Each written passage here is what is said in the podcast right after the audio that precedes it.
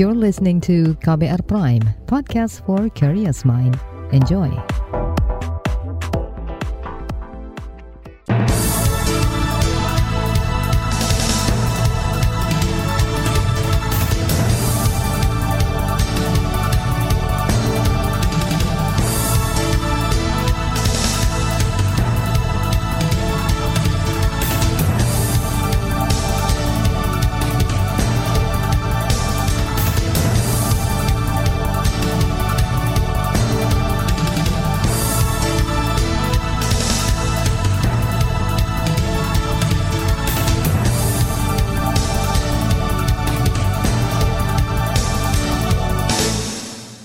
Halo selamat pagi saudara, apa kabar Anda pagi hari ini? Kembali saya Reski Mesanto hadir di Buletin Pagi, edisi 16 Mei 2022. Dan sebelum saya mulai Buletin Pagi, saya ingin mengucapkan selamat memperingati Hari Raya Waisak untuk Anda yang merayakan. Pagi hari ini seperti biasa tim redaksi KBR telah menyiapkan sejumlah informasi untuk Anda. Di antaranya, musim kemarau tiba, BMKG ingatkan potensi karhutla dan kekeringan. Kepuasan publik terhadap kinerja Presiden Jokowi menurun dan Pemprov Jabar minta masyarakat dukung ekonomi hijau. Dan saudara inilah Buletin Pagi selengkapnya. Terbaru di Buletin Pagi. Saudara Badan Meteorologi, Klimatologi, dan Geofisika atau BMKG mengingatkan, sebagian wilayah di Indonesia sudah mulai memasuki musim kemarau. Kepala Bidang Informasi Meteorologi Publik di BMKG, Fahri Rajab menyebut, Peringatan lembaganya itu bisa ditindaklanjuti dengan langkah mitigasi oleh pemerintah maupun pemerintah daerah untuk mencegah bencana kebakaran hutan dan lahan atau karhutla hingga kekeringan. Sudah ada kita berikan perakhiran awal musim kemarau, kondisinya seperti apa, sampai yang harian bahkan yang sampai uh, jam-jaman ya kalau karhutla itu periode 10 menit sekali juga kita kasih uh, apa titik-titik panas ada di mana. Jadi uh, semua kita sudah share ke informasi-informasi tersebut ya, uh, sudah kita share ke pemerintah-pemerintah daerah, apalagi yang kaitannya dengan kebakaran hutan lahan. Uh, kami punya informasi yang berbasis data satelit, geo hotspot itu tiap 10 menit. Kepala Bidang Informasi Meteorologi Publik BMKG, Fahri Raja menambahkan, meski belum ada titik panas, namun sejumlah wilayah seperti Gorontalo, Larantuka mengalami kenaikan suhu permukaan tertinggi berkisar 24 hingga 40 derajat Celcius. BMKG mengimbau pemerintah dan masyarakat merujuk informasi dari data BMKG untuk membuat kebijakan atau rencana, termasuk memitigasi kekeringan dengan menyiapkan aliran irigasi untuk menghadapi musim kemarau. Sebelumnya, pada pekan lalu Presiden Joko Widodo juga mengingatkan jajarannya untuk mewaspadai potensi terjadinya kebakaran hutan dan lahan pada musim kemarau tahun ini. Hati-hati mengenai musim kemarau, Hati-hati mengenai kebakaran hutan dan lahan. Saudara itu tadi Presiden Jokowi. Sementara itu Kementerian Lingkungan Hidup dan Kehutanan atau KLHK menyebut, sejak 2015 pihaknya telah mengedepankan upaya pencegahan dalam menghadapi potensi karhutla. Menghadapi musim kemarau kali ini, Direktur Pengendalian Karhutla KLHK Basar Manulang mengatakan, KLHK tengah melakukan rekayasa hujan melalui teknologi modifikasi cuaca atau TMC, salah satunya di Provinsi Riau. Rekayasa hujan ini dilakukan di lahan gambut yang rawan terbakar saat musim kering. Sudah kita lakukan di Riau sebelum lebaran kemarin ya antara 14 sampai 28. Jadi daerah-daerah lain akan menyusul kita melakukan operasi TMC seperti di Sumsel, Kalimantan Barat. Nah ini juga operasi TMC ini adalah uh, sinergitas atau kolaborasi para pemangku kepentingan. Misalnya dengan BNPB, dengan TNI Angkatan Udara dalam penyiapan pesawatnya, BMKG merekomendasikan apa yang tetap dan BRIN beserta KLHK termasuk termasuk mitra dan pemerintah daerah. Direktur Pengendalian Karhutla KLHK Basar Manulang menambahkan, selain Riau, rekayasa hujan juga dilakukan di Sumatera Selatan, Jambi, Sumatera Utara, Kalimantan Barat, Kalimantan Selatan, dan Kalimantan Timur. Sejumlah provinsi itu menjadi wilayah prioritas pemerintah dalam mengendalikan karhutla. Di Jambi, pemerintah Kabupaten Sarolangun telah menetapkan status siaga darurat kebakaran hutan dan lahan. Pasalnya, menurut Kepala Bidang Kedaruratan BPBD Sarolangun, Yen Aswadi, sejak awal tahun hingga bulan lalu pihaknya telah menemukan 50 titik panas yang tersebar di seluruh kabupaten itu. Untuk luas lahan terbakar, saat ini belum kami hitung terakhir kemarin kurang sekitar uh, 17 hektar semua lahan masyarakat. Nah, dari bawah kami mengimbau kepada seluruh masyarakat yang berada di dalam masyarakat untuk tidak membuka lahan dengan cara Saudara itu tadi Kabit Kedaruratan BPBD Sarolangun Yen Aswadi. Di Nusa Tenggara Timur, Wakil Gubernur Yosef Anai Soi menghimbau warganya mewaspadai suhu panas di tengah musim kemarau. Yosef juga meminta warga tidak membakar hutan dan lahan. Saat ini, suhu udara di NTT berpotensi memicu kebakaran hutan dan lahan serta krisis air bersih. Terkait karhutla, Lembaga Pemerhati Lingkungan Walhi mendorong pemerintah meminta korporasi pengguna kawasan hutan dan lahan untuk ikut mencegah kejadian karhutla di wilayah operasi kerjanya. Hal ini disampaikan Direktur Eksekutif Walhi Zenzi Suhadi. Kalau selama ini kan pemerintah baru menuntut tanggung jawab korporasi untuk penanganan kebakaran itu hanya di dalam wilayah izin korporasi. Cara pikir ini harus dirubah karena walaupun kebakaran itu di luar konsumsi korporasi, harus dilihat kontribusi korporasi dalam kebakaran tersebut. Pemerintah harus ekstra keras untuk menekan kelompok korporasi, memulihkan dan menangani kebakaran hutan. Direktur Eksekutif Walhi Zenzi Suhadi menambahkan, korporasi seharusnya bertanggung jawab mencegah karhutla. Sebab kata dia, kegiatan yang dijalankan korporasi seperti perkebunan kelapa sawit pasti berpengaruh pada kondisi lingkungan sekelilingnya.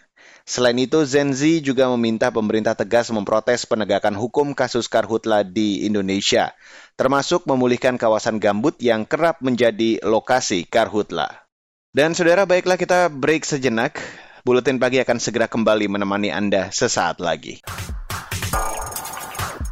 You're listening to KBR Pride, podcast for curious mind. Enjoy!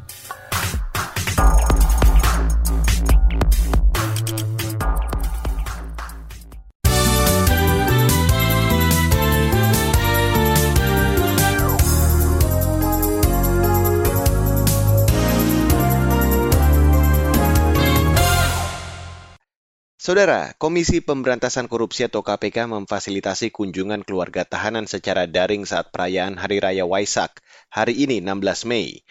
Dalam keterangan tertulisnya, juru bicara KPK Ali Fikri mengatakan, fasilitas tersebut tersedia bagi seluruh tersangka kasus korupsi yang ditahan di rumah tahanan KPK di Gedung Merah Putih, Kafling C1 dan Pomdam Jaya Guntur. Kunjungan daring itu dilakukan mulai pukul 9 hingga 12 waktu Indonesia bagian Barat. Ali Fikri menambahkan keluarga tersangka juga diperbolehkan mengirim makanan ke rutan KPK khusus pada hari raya Waisak mulai pukul 8 sampai dengan 10 waktu Indonesia bagian Barat. Saudara, kepuasan publik terhadap kinerja Presiden Joko Widodo turun jadi sebesar 58 persen dari sebelumnya 64 persen. Menurut Direktur Eksekutif Lembaga Survei Indikator Politik Indonesia, Burhanuddin Muhtadi, polemik minyak goreng di tanah air menjadi penyebabnya. Kepuasan publik mulai menurun sejak munculnya isu mafia minyak goreng, penyaluran BLT minyak goreng yang tidak merata hingga tingginya harga bahan pokok. Memang setelah ada langkah kejaksaan dan setelah ada larangan ekspor minyak goreng oleh presiden, oleh pemerintah, tingkat kesulitan itu menurun tuh. Di bulan April eh, awal itu 83,7 persen yang mengaku sulit mendapatkan minyak goreng kemudian secara konsisten turun. Terakhir survei kita 56,4 persen yang mengaku turun. Tapi ketika kita tanya, harganya sebagian besar masih dirasa kurang terjangkau. Direktur Eksekutif Indikator Politik Indonesia Burhanuddin Mutadi menambahkan 75 persen responden yang merupakan konsumen minyak goreng kemasan menyebut saat ini harga masih sulit terjangkau masyarakat. Sementara konsumen migor curah mengeluhkan sulitnya mendapatkan harga subsidi sebesar 14.000 per liter. Publik juga menilai kebijakan larangan mengekspor kraut palm oil yang menjadi bahan baku minyak goreng tak efektif mengendalikan harga. Beralih ke berita selanjutnya, Saudara, Indonesia menjadi salah satu negara yang akan memiliki kantor pusat kedaruratan kesehatan masyarakat dan penyakit menular ASEAN atau Asian Center for Public Health Emergencies and Emerging Disease. Menurut Menteri Kesehatan Budi Gunadi Sadikin, Badan Kesehatan se-ASEAN ini diperlukan guna deteksi dini risiko penyakit yang bisa menjadi pandemi seperti COVID-19. Persetujuan didirikannya ASEAN Center for Public Health Emergency dan Emerging Diseases itu nanti ada tiga negara, ada prevention, detection, sama response pillar. Jadi ada tiga negara yang akan memiliki kantor satu di Thailand, satu di Indonesia, satu di Vietnam. Ketiga negara ini akan bersama-sama menjadi bagian dari ASEAN Center for Public Health Emergency and Emerging Diseases. Sedangkan sekretariatnya akan ada di Thailand. Menteri Kesehatan Budi Gunadi Sadikin menjelaskan pembiayaan pusat kedaruratan kesehatan masyarakat dan penyakit menular ASEAN berasal dari kontribusi anggota ASEAN dan beberapa negara mitra seperti Jepang. Jepang, lanjut dia, disebutlah berkomitmen memberikan pembiayaan pembangunan badan kesehatan se-ASEAN itu. Saudara Komite Penasihat Ahli Imunisasi Nasional atau ITAGI merekomendasikan pemberian suntikan ganda untuk mengejar ketertinggalan dan melengkapi imunisasi dasar yang belum diberikan pada bayi. Menurut Ketua ITAGI Sri Rezeki Hadi Negoro, suntikan ganda perlu diberikan pada bayi yang terlambat mendapat dosis vaksin. Kan ganda ini untuk meningkatkan cakupan. Jadi tentu kita uh, melihat beberapa literatur secara evidence base ini bisa menjadikan untuk pemberian program imunisasi primer maupun kejar atau catch up tadi. Dan Ketua Itagi Sri Rezeki Hadi Negoro menjelaskan pemberian imunisasi ganda ini juga harus mematuhi persyaratan cara pemberian imunisasi ganda, seperti diberikan sesuai umur anak atau diberikan berjarak dua bulan sesuai usia. Sebelumnya, Menteri Kesehatan Budi Gunadi Sadikin mengungkapkan, sebanyak 1,7 juta bayi di Indonesia saat ini belum mendapatkan imunisasi dasar sejak pandemi COVID-19 mewabah. Saudara Komisi yang membidangi keuangan DPR mendorong pemerintah segera menurunkan angka pengangguran yang masih tinggi akibat pandemi COVID-19. Menurut anggota Komisi Bidang Keuangan DPR, Putri Aneta Komarudin, hal itu harus dilakukan untuk menjaga momentum pemulihan ekonomi yang tumbuh 5,01 persen pada triwulan pertama 2022. Pemerintah diminta berkoordinasi dengan pemerintah daerah yang memiliki tingkat pengangguran terbuka atau TPT tinggi. Pemerintah pusat perlu terus memperkuat kolaborasi uh, yang uh, efektif bersama pemerintah daerah, terutama daerah-daerah yang tingkat penganggurannya masih tinggi. Anggota Komisi Keuangan DPR Putri Aneta Komarudin menambahkan, pemerintah mesti mengoptimalkan insentif yang dikucurkan lewat program pemulihan ekonomi nasional atau PN baik di sektor real maupun UMKM, untuk menyerap lebih banyak tenaga kerja. Sebelumnya, Badan Pusat Statistik atau BPS melaporkan jumlah pengangguran di Indonesia mencapai 8,4 juta orang per Februari 2022. Jumlah pengangguran terbanyak tercatat di Provinsi Banten.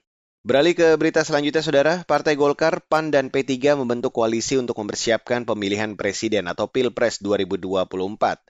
Dalam keterangan tertulisnya kemarin, juru bicara Partai Amanat Nasional atau PAN Viva Yoga Mauladi mengklaim gabungan parpol bernama Koalisi Indonesia Bersatu atau KIB ini tidak akan mengganggu kerja pemerintahan Jokowi Ma'ruf.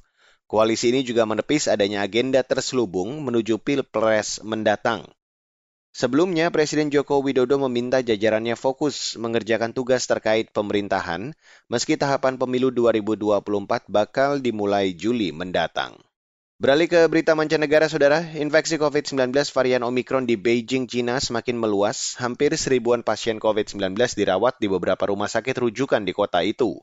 Juru bicara pemerintah kota Beijing, Su Hian, menyebut otoritasnya juga segera memberlakukan kebijakan bekerja dari rumah atau WFH di dua distrik, Chaoyang dan Fangshan. Di distrik Fangshan, bus kota, kereta metro hingga taksi dan taksi daring juga dilarang beroperasi. Beijing juga mencatat 8 klaster Omikron, di antaranya perbankan, konstruksi jaringan, restoran, dan kereta api. Beralih ke Sri Lanka, saudara. Pemerintah Sri Lanka mencabut aturan jam malam saat perayaan Waisak atau Festival Cahaya bagi umat Buddha. Sebelumnya, Sri Lanka memperlakukan jam malam hampir sebulan sejak protes meluas akibat krisis ekonomi.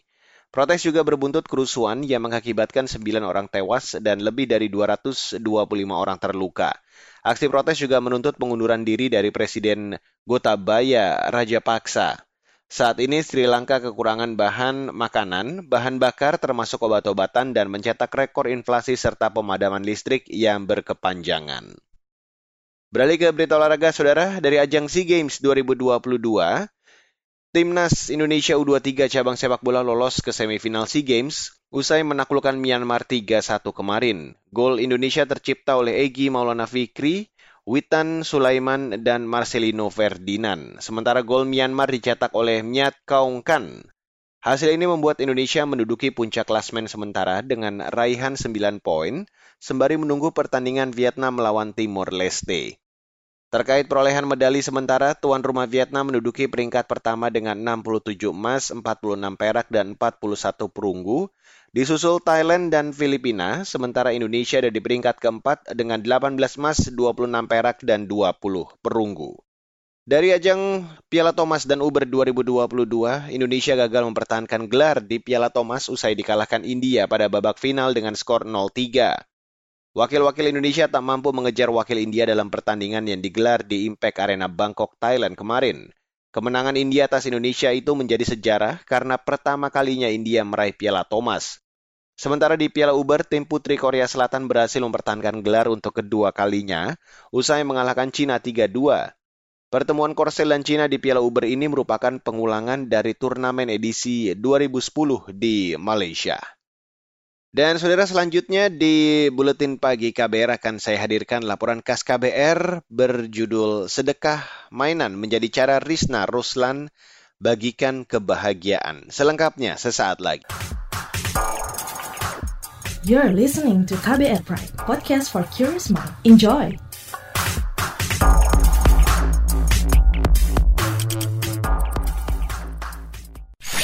Commercial break. Commercial break.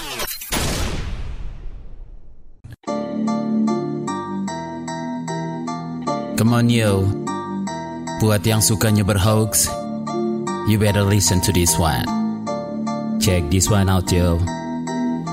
Hati-hati kalau baca kabar hoax, jangan langsung disebar kabar yang hoax. Kalau mau tahu kabar benar atau hoax, dengerin cek fakta yang pasti bukan hoax. Dengerinnya setiap Senin yang jelas bukan hoax. Cuma ada di kbrprime.id dan aplikasi podcast lainnya. Hoax.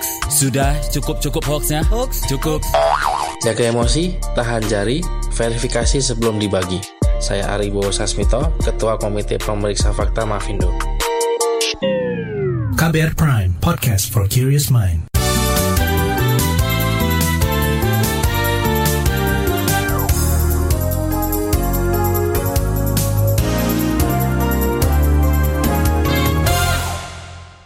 Saudara tak berlebihan kiranya Indonesia dinobatkan beberapa kali sebagai negara paling dermawan sedunia oleh Charities Aid Foundation. Beragam gerakan sosial bermunculan mewadahi keinginan warga untuk saling membantu sesama. Salah satunya gerakan sedekah mainan yang dirintis Risna Rosman pada 2016. Warga diajak berbagi kebahagiaan dengan anak-anak kurang mampu lewat donasi mainan layak pakai. Saya ajak Anda untuk langsung mendengarkan kisahnya yang disusun jurnalis KBR Valda Kustarini. Jadi saya itu kan berniat untuk lanjut sekolah children's literature keluar di Indonesia nggak ada jurusan itu. Nah saya pelajari itu bahasa Inggris sampai IELTS-nya saya tuh cari beasiswa waktu itu. Nah, gagal tuh di tes wawancara, hmm. saya ngerasa drop di rumah aja. Di, makin di rumah, makin sendirian tuh makin ngerasa drop. Akhirnya saya keluar rumah, cari aktivitas di alun-alun Bandung waktu itu. Peristiwa 2016 ini menjadi salah satu momen penting di kehidupan Risna Sari Rosman. Urung kuliah di luar negeri, tak menyurutkan minatnya menggeluti isu pendidikan anak. Risna lantas bergabung dengan komunitas mengajar anak jalanan di alun-alun kota Bandung.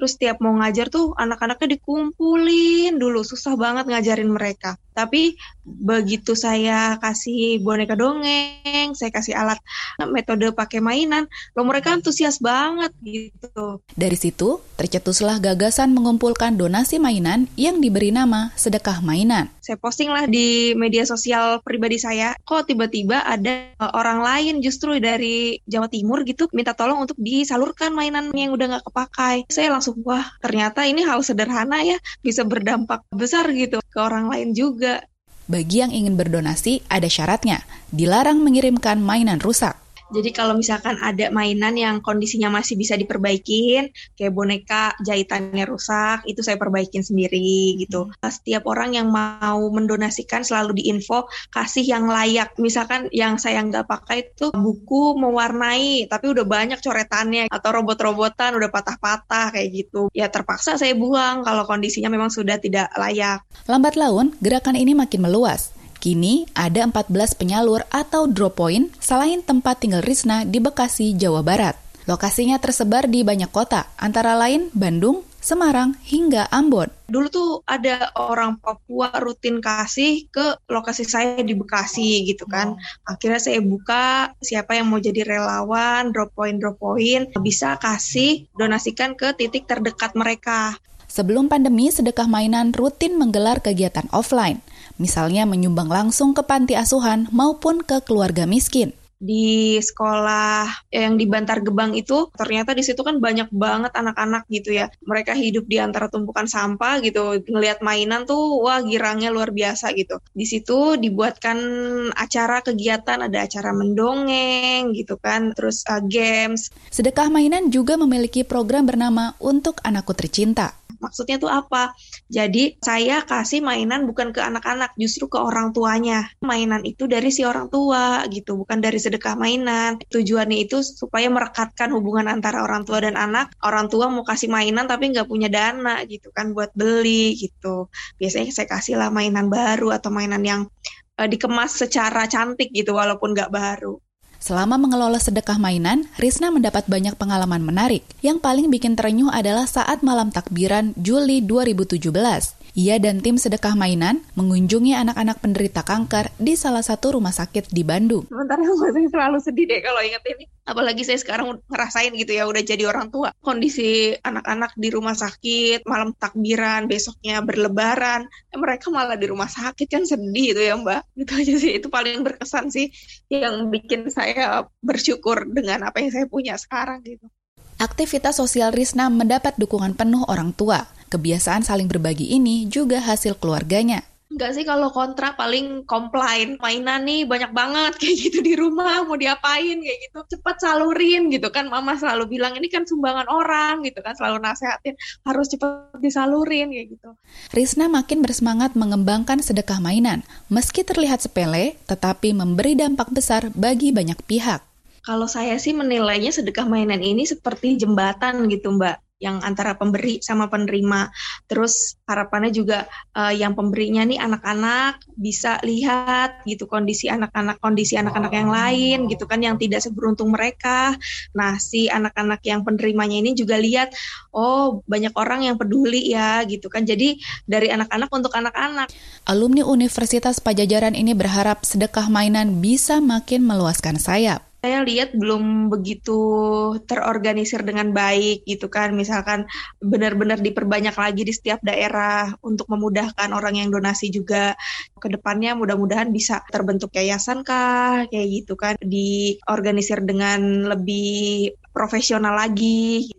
Demikian laporan khas KBR saya Valda Kustarini. Dan di bagian akhir dari buletin pagi hari ini akan saya hadirkan informasi dari berbagai daerah. Tetaplah bersama kami. You're listening to KBR Pride, podcast for curious mind. Enjoy!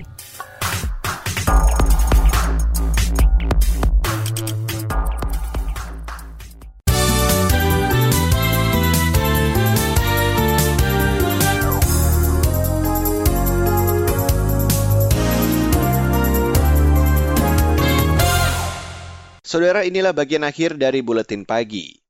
Badan Kependudukan dan Keluarga Berencana atau BKKBN menyebut tujuh provinsi di Indonesia masuk dalam zona merah stunting atau tingkat kekerdilan pada bayi. Informasi selengkapnya saya ajak Anda untuk bergabung bersama reporter radio jaringan. Ada Musyafa dari Radio R2B Rembang. Musyafa. Masih ada tujuh provinsi di Indonesia yang angka anak stuntingnya atau anak gagal tumbuh akibat kurang gizi di atas 30 persen. Paling tinggi adalah Provinsi Nusa Tenggara Timur mencapai 37 persen. Kepala Badan Kependudukan dan Keluarga Berencana Nasional BKKBN Hasto Wardoyo menjelaskan hal itu saat kunjungan ke Rembang hari Minggu. Untuk angka stunting di Kabupaten Rembang kisaran 18 persen, Provinsi Jawa Tengah 20,4 persen, sedangkan tingkat nasional 24,4 persen. Tujuh provinsi yang angkanya di atas 30 persen, dan itu yang membuat Indonesia masih warnanya merah di mata dunia. Kalau di atas 30 persen itu merah menurut WHO. Jawa Tengah 20,4 persen, jauh di bawah. Hasto Wardoyo menambahkan salah satu cara mencegah stunting yaitu dengan rutin mengkonsumsi daun kelor karena merupakan nutrisi yang memiliki kandungan gizi luar biasa. Maka sangat direkomendasikan bagi ibu hamil, ibu menyusui maupun sebagai makanan pendamping setelah bayi di atas usia 6 bulan. Musyafa R2 Birembang melaporkan untuk KBR. Baik, terima kasih Musyafa. Kita beralih ke Jawa Barat, Saudara. Pemerintah Provinsi Jawa Barat terus mendorong masyarakat mendukung ekonomi hijau dengan menggunakan energi baru terbarukan. Menurut Gubernur Jawa Barat Ridwan Kamil, Salah satunya dengan membeli produk UMKM dan lokal yang mengusung konsep ekonomi hijau. Salah satunya adalah sumber energinya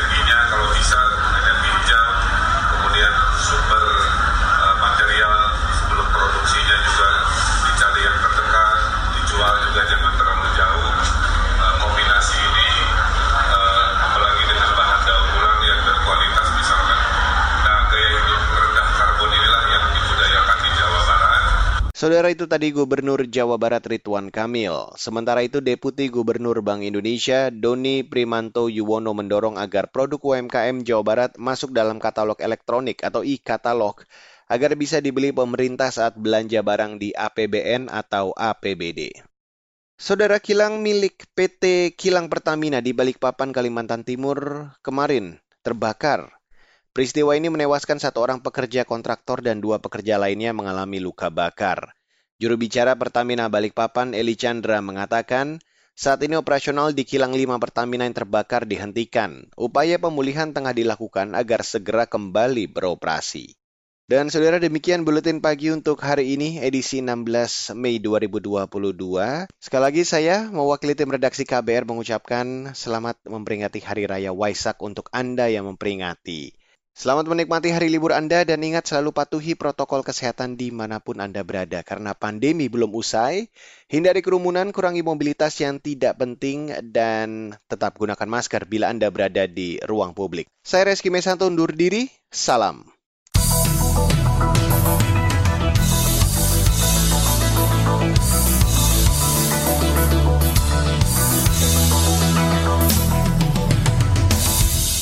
KBR Prime, cara asik mendengar berita. KBR Prime, podcast for curious mind.